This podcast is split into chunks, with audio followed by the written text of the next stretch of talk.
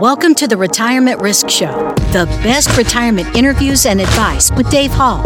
Learn strategies to help you reduce and even eliminate the risks facing your retirement. Hello and welcome to the show. My name is Dave Hall. I am your host. We are back again talking about your retirement, talking about all those things that you need to do to prepare for the happiest time of your life. Many times people don't realize that this is what retirement can be, will be, is supposed to be if you do all of the right things. So if you would like to learn more about how you can find not only happiness in retirement, but peace of mind, get your finances structured the way they need to be, go to my website, retirement risk advisors dot com. Here you'll be able to get access to all of our tools, a couple of exciting new ones that are out there. Our Shatter Your Retirement Risk Live event, that is going to be found there on our website, four-hour deep dive into the various challenges you're going to face in preparing for retirement and as you go through retirement. Then we're going to also uh, give you access to my new book, Getting Safely Through Retirement, where I break all the issues down, where we talk about solutions to help you endure the longest self-imposed period of unemployment many of you will face in your lifetime. Could be ten years, could be twenty. Heck, it might even be thirty or forty. It is what we call retirement. Today, we're going to be talking about Medicare. We talk about it quite often on the show, but we're in a period of time now where we've got an annual enrollment period that's coming up. To help us today, I brought in with me Alex Siler. He is the National Sales Director for Medicare Compare U S A, one of our partners that we work with pretty extensively. Alex, welcome to the show. Hey, thank you, Dave. Alex, it's hard to believe. I was looking back. The last time you were on the show was over a year ago. Seems like it's only been a couple of months, and maybe that's because we talk so often during the year, but I'm glad to have you back. Uh, there's so many things that we need to cover today, and no better person, that, in my opinion, to have here than you to share this information with our listeners. Again, thank you for letting me on. Can't believe it's been over a year myself. Yeah, so let's talk a little bit about what's going on right now. I mentioned the annual enrollment period coming up. Let's talk a little bit about that, and then we'll break down some of these aspects of Medicare to help people make sure they understand what they need to do. Yeah, absolutely. Definitely the thing that's on everybody's mind right now, annual enrollment period. October fifth through December seventh, annual enrollment period is definitely for people either with their Part C or Part D, but really it's a time for everybody to take a look at their Medicare, see what's out there, and just get a refresher of how the machine works, if you will, in the lovely Medicare space. Yeah, and when we look at this uh, period of time, let's talk a little bit more about, just so people understand, you mentioned that it's for those who already are on Medicare. Talk a little bit more about who this is going to affect and what people should be looking at as they go through this period. In the Medicare industry, that's probably one of the biggest misnomers is exactly what annual enrollment period is for.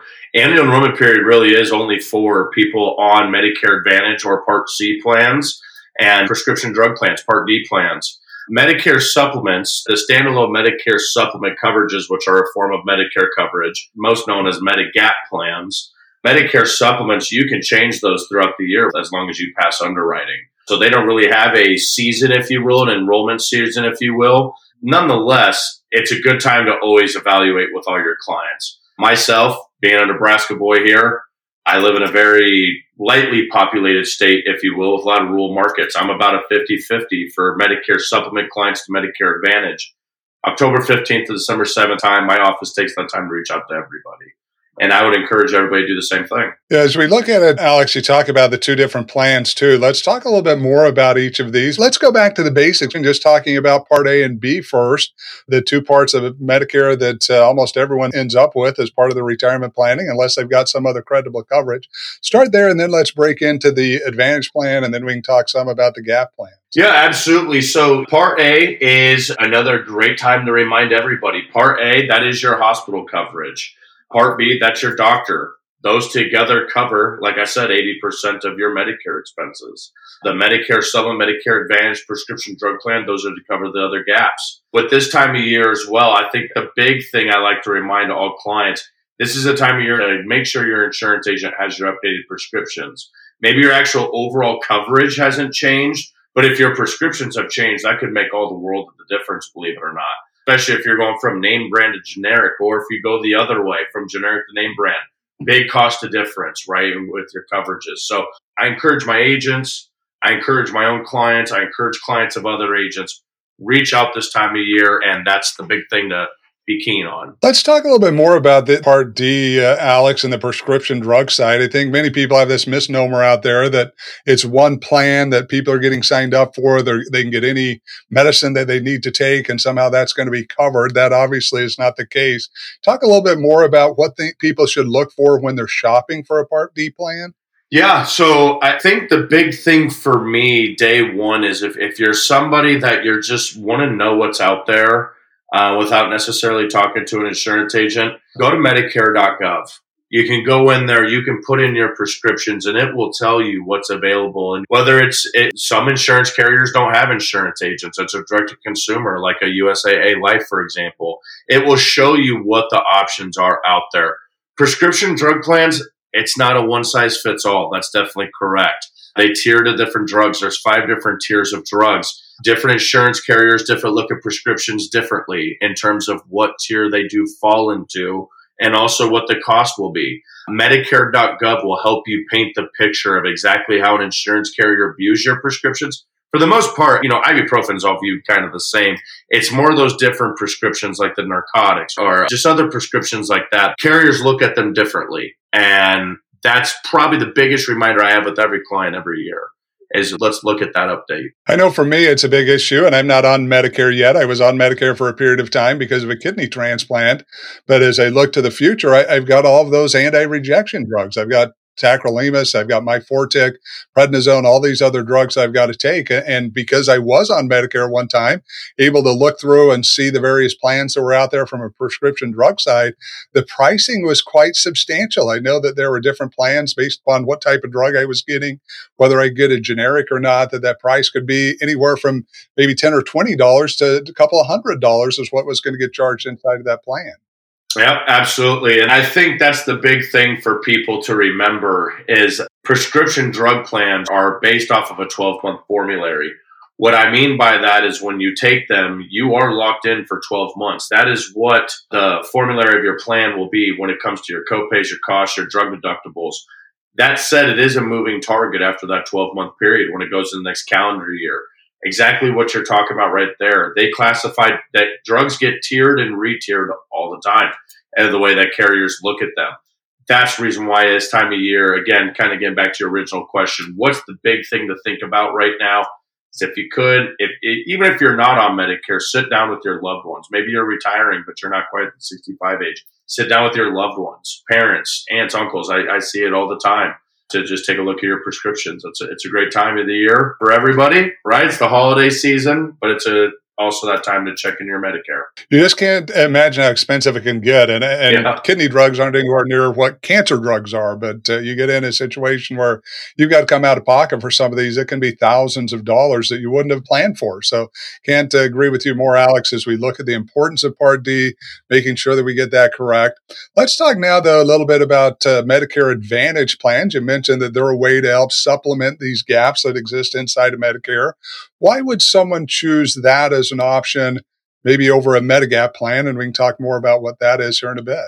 Yeah, and I think I'd answer that question by exactly how I would sit down with a client or how I train my agents to sit down with clients. And that really just comes down to the client. It's shocking to some people, but I mean, I have a lot of households where maybe the husband goes on one and the spouse goes on the other. I think the big thing to remember is what the core differences are between Medicare Supplement, Medicare Advantage. Medicare Advantage is network-based. A lot of these plans are zero premium a month, but they are in a network. You know, a reminder, a P P O network, typically a much broader network, larger range with a good set of benefits built within inside of them. If you pick an H M O plan, an H M O plan is going to be a narrower network, a little bit smaller, a little bit richer benefits in that network.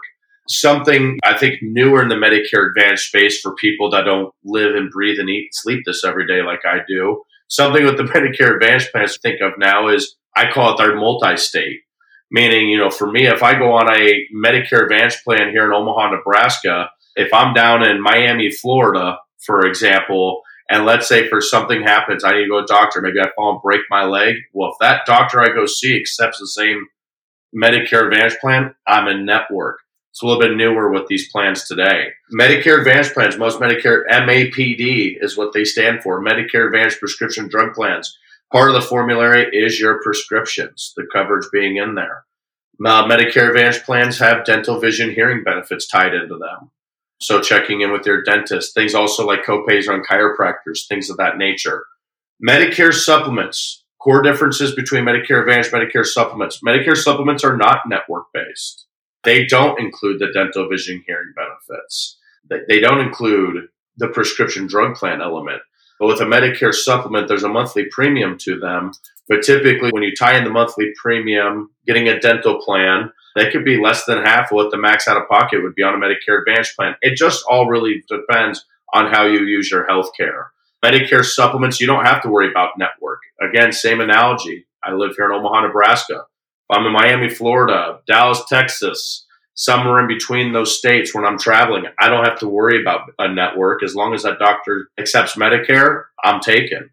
And I won't pay any more, any less than what that monthly premium states. Something also to remember, I think I get a lot of questions on this, Dave, is Medicare supplement premiums are also locked in for twelve months. So when you get on a Medicare supplement, that rate will not change on you after twelve months. But it, after twelve months, it is subject to change. And that's another thing to keep in mind. And, and are you finding with those policies, too, as you age, that they get more expensive as well? Or are they structured where it doesn't matter what age you are, price is going to be pretty much the same? Of course, there's different states with, with different rules. But the general answer to that is the younger the client, the lower the premium. But I also don't want to make it sound like they take large rate increases. There are insurance carriers that are more targeted for the younger sixties range client. There's insurance carriers, they price their targeting around the seventy to seventy-five. So again, it's one of those things I just think make sure every year you check in on it, take a look at what you have, and feel free to shop. There's a lot of options out there for all clients. And the landscape changes quite a bit.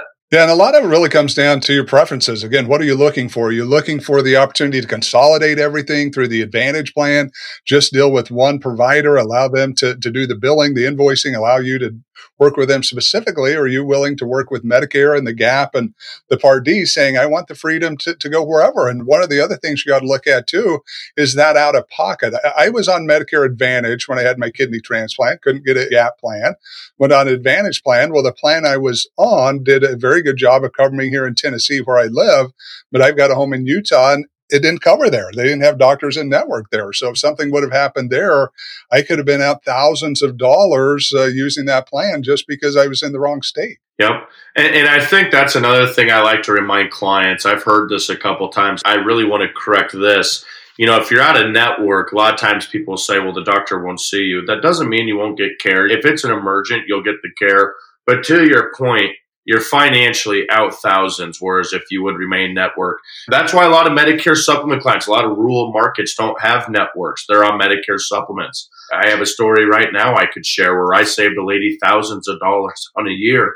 Why? Because she was on a network-based insurance plan in a very remote, small town of two thousand people.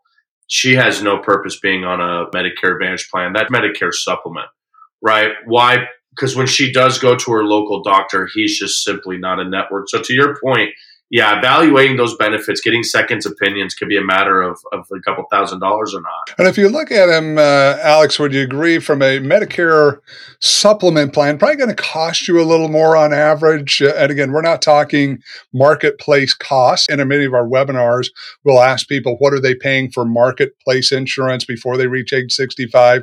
Many of them are paying one thousand dollars or more per person based upon their age and situation. That we're not talking that type of money, but going to be a little more for for a Gap plan than an Advantage plan, but your out of pocket could be substantially larger under an Advantage plan than some of the Medigap plans that they have out there. That'd be a correct statement? That would be a correct statement. And again, that's why I say, you know, it's not a one size fits all. Again, we have households that go different directions. You know, we have we have clients that will be on a Medicare supplement plan and they'll get one day convert over to a Medicare Advantage plan or vice versa. You absolutely nailed it on the head.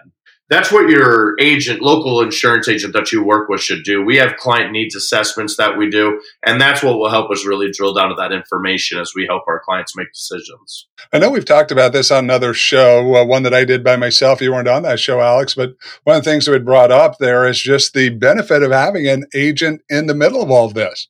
Many people look at it as it's going to cost me a bunch of money. I don't want to spend more for this.